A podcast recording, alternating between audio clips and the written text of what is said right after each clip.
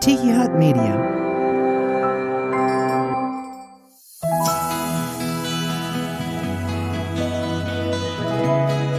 Hey there, welcome to Soul Ramblings Podcast. I'm your host, Jerry Wicker. This is where we talk each week about faith and life, and you know, a lot of times we're afraid to talk about faith, but not here at Soul Ramblings. Every week we have conversations on spirituality, faith, and everyday life. And we have sermons that I preach on occasion, and I am the lead minister at Manatee Life Church, a multicultural United Methodist community of faith in Bradenton, Florida. And we're in the midst of a series called Learning the Jesus Way of Life. And if you listened last week, at the end of last week's episode, I told you this week we would have Learning the Jesus Way of Life, Part 6. I skipped right over Part 5. I misspoke. We've got Part 5 this week and then Part 6 next week. But at any rate, we're looking at right relationships this week as we talk about mercy and forgiveness and living the Jesus way of life. Let's head on over to the sanctuary.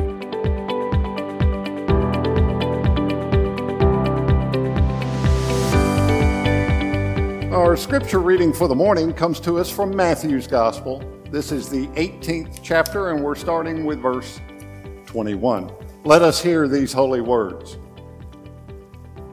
Then Peter came and said to him, Lord, if another member of the church sins against me, how often should I forgive? As many as seven times? Jesus said to him, Not seven times, but I tell you, 77 times. For this reason, the kingdom of heaven may be compared to a king who wished to settle accounts with his slaves. When he began the reckoning, one who owed him 10,000 talents was brought to him. And as he could not pay, his Lord ordered him to be sold, together with his wife and children and all his possessions, and payment to be made. So the slave fell on his knees before him, saying, Have patience with me, and I will pay you everything. And out of pity for him, the Lord of that slave released him and forgave him the debt. But that same slave, as he went out, came upon one of his fellow slaves who owed him a hundred denarii. And seizing him by the throat, he said, Pay what you owe. Then his fellow slave fell down and pleaded with him, Have patience with me, and I will pay you. But he refused. Then he went and threw him into prison until he would pay the debt. When his fellow slaves saw what had happened, they were greatly distressed. And they went and reported to their Lord all that had taken place. Then his Lord summoned him and said to him, You wicked slave, I forgave you all that debt because you pleaded with me. Should you not have had mercy on your fellow slave as I had mercy on you? And in anger, his Lord handed him over to be tortured until he would pay his entire debt. So my heavenly Father will also do to every one of you if you do not forgive your brother or sister from your heart. The word of God for the people of God. Thanks be to God. O Lord, in the silence of this moment, Prepare our hearts and our minds to hear your word for us this day and work your will in our lives. Amen. How many of you receive the weekly eLife newsletter that we send out on Wednesdays here at the church? All right, if you don't, I highly suggest that tomorrow you contact Hannah. She's up in the tech booth there. She is our administrative assistant. Call the office tomorrow morning. Hannah will be here. She'll be happy to set you up with getting those. Hannah, by the way, also puts together our bulletins and inserts every week. She does a lot. She's a vital part of our ministry team here, so I really appreciate Hannah. But contact her. This past week, for those of you who get the eLife, you read this account I gave of when I was a child in my weekly article that I put in the eLife. For those of you who don't get it, this is what that story was about. It was one summer, I was about nine or ten years old, and there were some neighborhood kids that I was friends with. We were playing out in the yard, and my parents had this gigantic, old plum tree. And it used to produce plums, I mean, by almost the thousands, it seemed like. My father cursed that plum tree more than once because he had to go clean up the mess around the tree, and it hindered him from doing yard work. I remember he did not like that tree. But we would get the, these things were almost the size of apples. They were so big and juicy.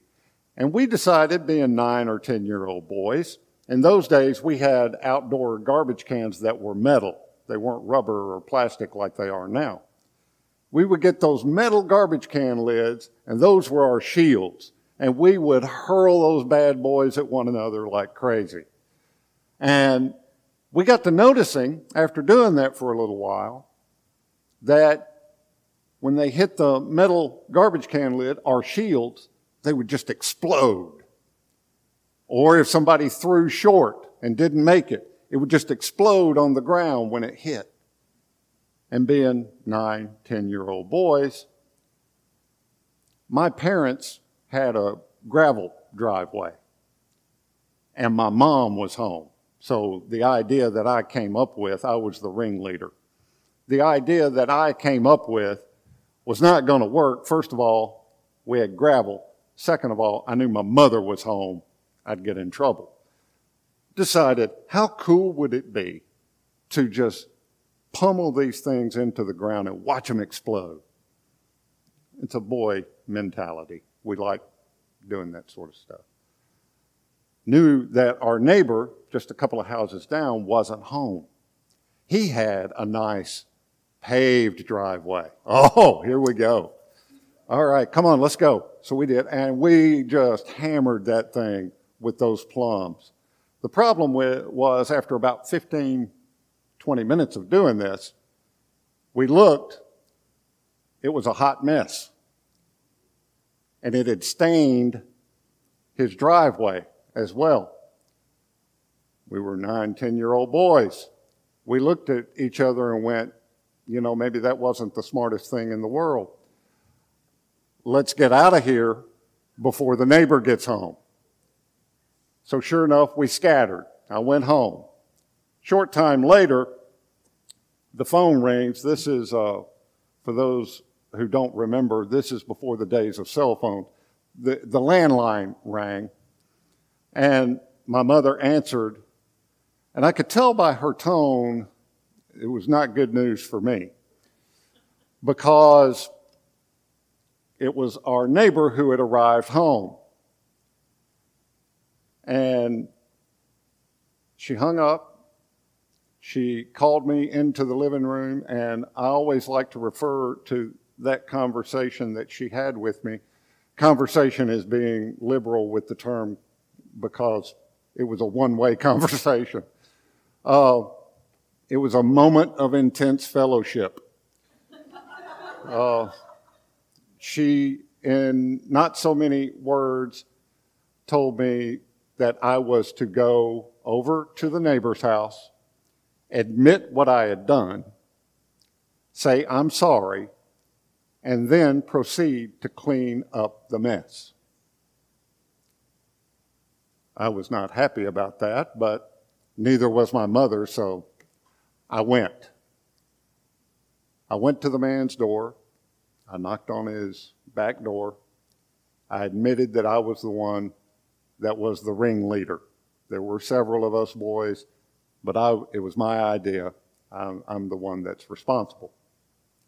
And I told him I was sorry and that I would be around front cleaning up the mess that we had made. He forgave me And then uh, he proceeded to come out. He had a power washer. He said, Here, I'll help you. He not only offered me mercy and forgiveness, he came out and helped me clean up the mess that I had made. That story came to mind as I was reading this passage of Scripture on forgiveness We're in a series called Learning the Jesus Way of Life. And this is where we're learn, learning different ways each week how we can make Jesus' way of life our way of life. Because we know that actually following Jesus means that we don't just admire what Jesus did and said, but we live how he lived. And so far, we've talked about the importance of priorities in loving God with all you got and loving your neighbor as yourself. We've talked about seeing ourselves as God sees us. We've talked about spiritual battles we get into. We talked about the importance of knowing Jesus. We've talked about distractions. Last week we talked about the importance of putting Him first in every decision we make.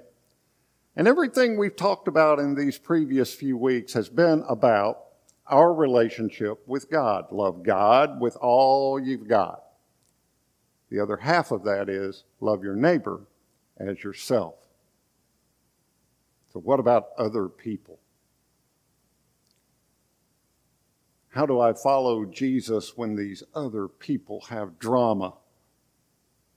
How do I follow Jesus when I've got toxic people in my life? How do I follow Jesus when the neighbor boy pummels and stains my driveway with plum bombs? Luckily, these are not new questions. In fact, Jesus' first followers had, had similar questions. Peter starts the whole thing off. Says, Lord, if my brother or sister sins against me, how often should I forgive? As many as seven times? That's what gets this whole conversation going. And Jesus' response doesn't so much provide a precise answer as, as much as it points out how misdirected that question really is. How many times should we forgive? The issue isn't how much or how often we are to forgive or should forgive. And this is because forgiveness in Christ is already limitless. There are no limits. It can't be measured out or counted out. It's just part and parcel of the kingdom of God and what it's all about. It's a constant. It doesn't stop at a certain number of offenses. Oh, now we might want it to.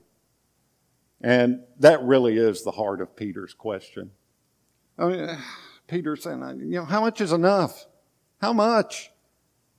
I think I'm being pretty generous saying seven times, Jesus. What do you think? That's enough? Surely that's enough. Jesus says, no, not seven, but 77, which means every time. Every time, continuously. And this is hard for us to hear. This is a hard teaching because Jesus goes into then, after that dialogue with Peter, telling the parable of the unmerciful servant or the ungrateful servant. And I, have got to be honest with you, uh, I really love this parable. If there was anybody who ever got what they deserved, it was this unmerciful, ungrateful servant. I mean, he owed a debt of 10,000 talents. To give you some perspective, a talent was about 130 pounds of silver. And that was equal to about 15 years of labor. So if you do the math, this guy owed the king 150,000 years of labor. It was a debt he could never pay. It was a debt he could never pay. But then the king forgives this enormous, unimaginable debt. And this part of the story is really, really important because what Jesus is telling us in this parable is not so much what to do, but who he is. You see, the king in the parable is Jesus. Jesus is the one who takes pity on the lowly. The parable said, Jesus said in the parable, the king had pity on him. Jesus is the one who takes pity on the lowly, who has compassion on those of us who are trapped in sin and have a debt that we can never, ever repay. Because, and this is our main point on your handout at the top in the fill in the blank, this is our main point. Jesus is on a mission to set people free. And he is inviting all of us to join him. He's inviting us to join him. He's on a mission to set you free, to set me free, to set everybody free. Free from your hurts, free from your addictions, and free from your sins. Because who your sin hurts the most, it's God. And every time we sin, it's a debt that we get stacked up against us. And we can never, ever repay it on our own. Jesus has made the way to forgive us and set us free. And at its core, that's what forgiveness is. Forgiveness is canceling a debt.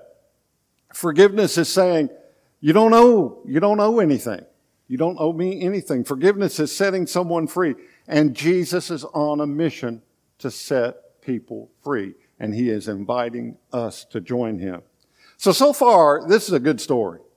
I mean, if I'm this guy, I'm ecstatic.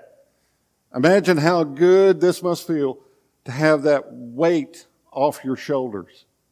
That debt and that burden is no longer there. I imagine he's feeling pretty good. I mean, wouldn't you, wouldn't you be a little bit relieved? Wouldn't you be overjoyed? Maybe you want to pass it on, right?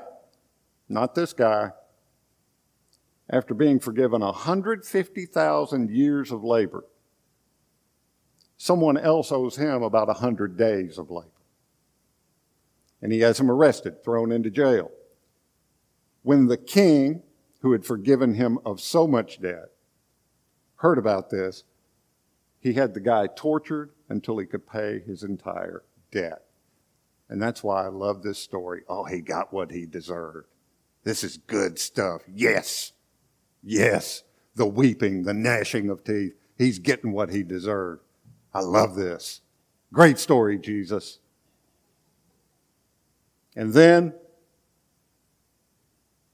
Jesus' words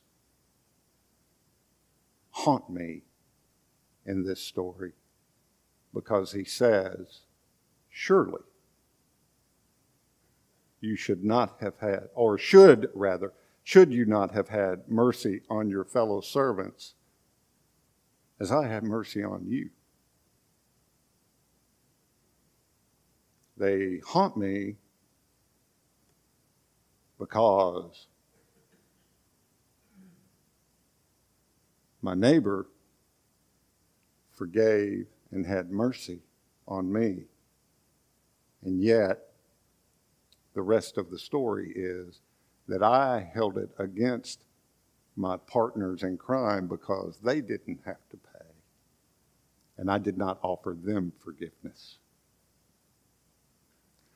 It haunts me because Jesus, so many times, has forgiven my lying, my cheating, and yet I still hold a grudge against somebody who speaks ill of me. Or Jesus forgives the sins that we've made against Him and God, but we want to cancel that person out of our lives because they made a big mistake. Or Jesus laid down His life so that our, li- our lives could be made new and set us free. But we won't forgive the person who walked out on us. You see, the reason those words haunt me are because the unmerciful, ungrateful servant is me. The storyline feels different when we realize that this story is our story. Jesus is the king in the story. We are the servants. This is our story, and it applies to each and every one of us. Because we have all wronged God, we've all been wronged by someone else, We have all hurt someone else, and it's those wrongs that create a debt. I mean, I've been, I've been shown so much mercy, so much mercy. More mercy, in fact, than I'm really comfortable going into detail about. Therefore, Jesus is saying, Who am I to judge? Why can't I have mercy on a guy who owes me a debt? And that's what this passage is about mercy and forgiveness. Mercy and forgiveness. It's extravagant, ridiculous, over the top mercy and forgiveness. Not just on the undeserving, but especially on the undeserving. I mean, mercy wouldn't be mercy if it had to be earned. If there was a way I could pay the debt, it really wouldn't be mercy, would it? Martin Luther King Jr., who knew a thing or two about forgiveness and mercy, said this. He said, Forgiveness is not just an occasional act, it's a constant attitude. C.S. Lewis said this To be a Christian means to forgive the inexcusable because God has forgiven the inexcusable in you. Forgiveness and love are two sides of the same coin. They are intertwined. They recreate us into the image of God. But if you're like me, sometimes it's hard to forgive. Take things personally, hold on to resentments. There are some folks that have just hurt you too much. So much so that you can't bring yourself to forgive them.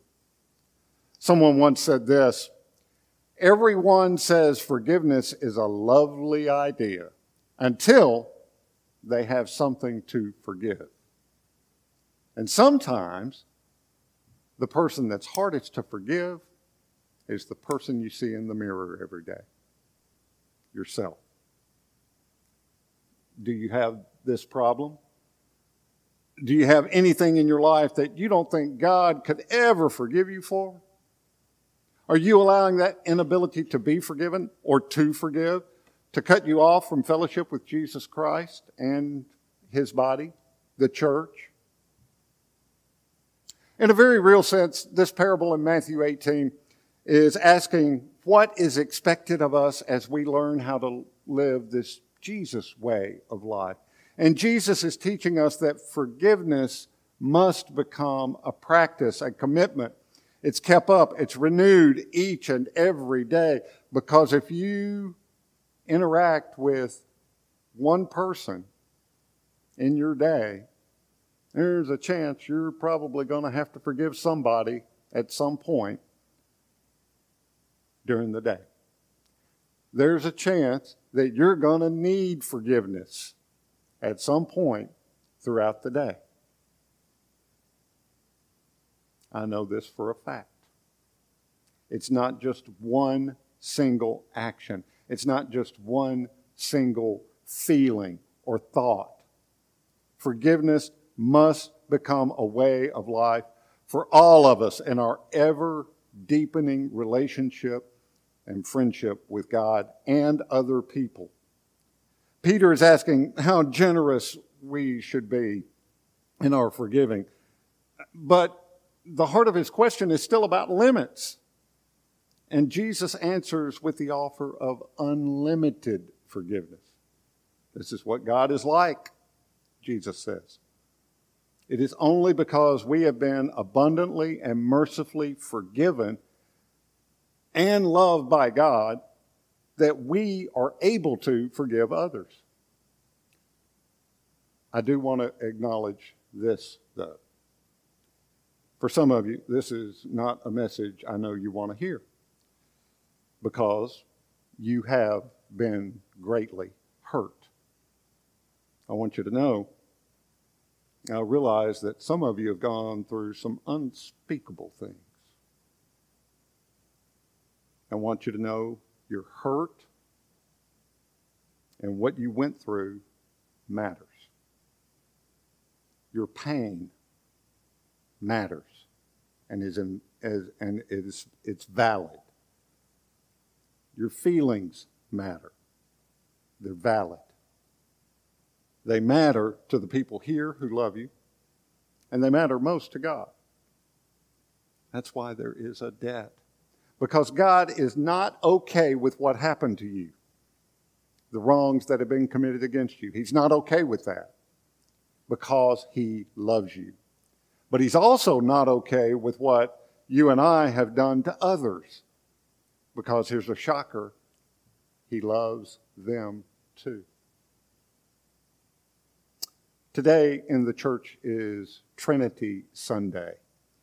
And this is a day that we celebrate a God who is not distant or aloof or apart from us, but a God who is present. He's ever present in what came to be through a word spoken in the void back in Genesis. We worship a God who, as we talked about last week on Pentecost, came down like a fire and burned a mission into our hearts. A mission to set people free. And Jesus is inviting you and me to join him. And if you're wondering, some action steps, again, this is on your fill in the blank in your insert, some action steps toward forgiveness. Here are four action steps. Number one, acknowledge what Jesus has done for you. Acknowledge that.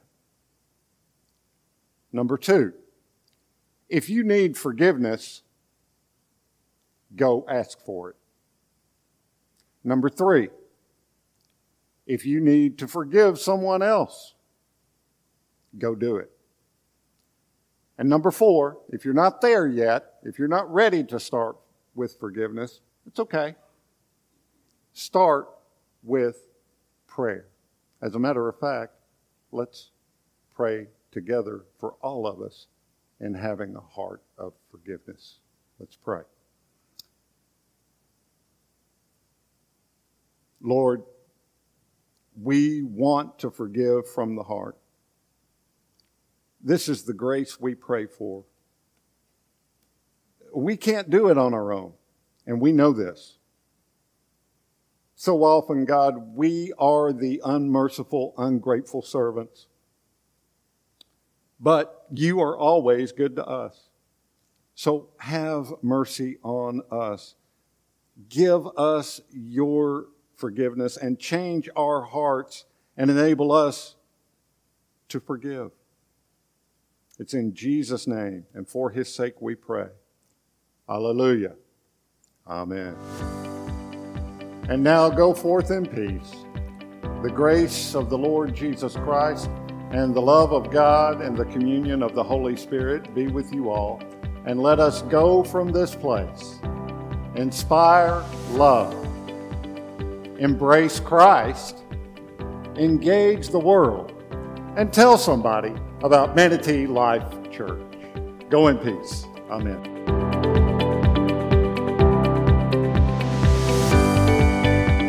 Forgiveness and mercy, a big part of having right relationships with one another as we learn to live the Jesus way of life. Next week, we have part six. I told you last week we would have part six this week. But no, next week we'll have part six of learning the Jesus way of life. Invite you to join us then. You can live stream each and every Sunday morning, Manatee Life Church on YouTube. Got a link in the show notes of this episode where you can do that on Sunday mornings at 1030 Eastern Time. Be sure to get social with us at Soul Ramblings Podcast on Facebook or Instagram. Links in the show notes as well. I want to thank you for the gift and privilege of your time this week.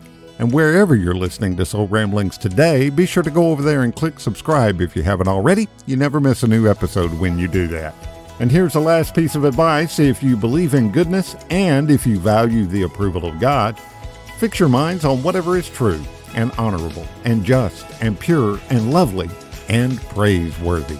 I'll see you next week here on Soul Ramblings. I'm Jerry Wicker. Grace and peace.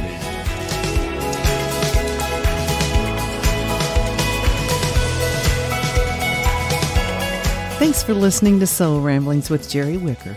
Download new episodes every week. And if you haven't already, subscribe and be sure to leave us a rating and review. Soul Ramblings is a Tiki Hut Media production.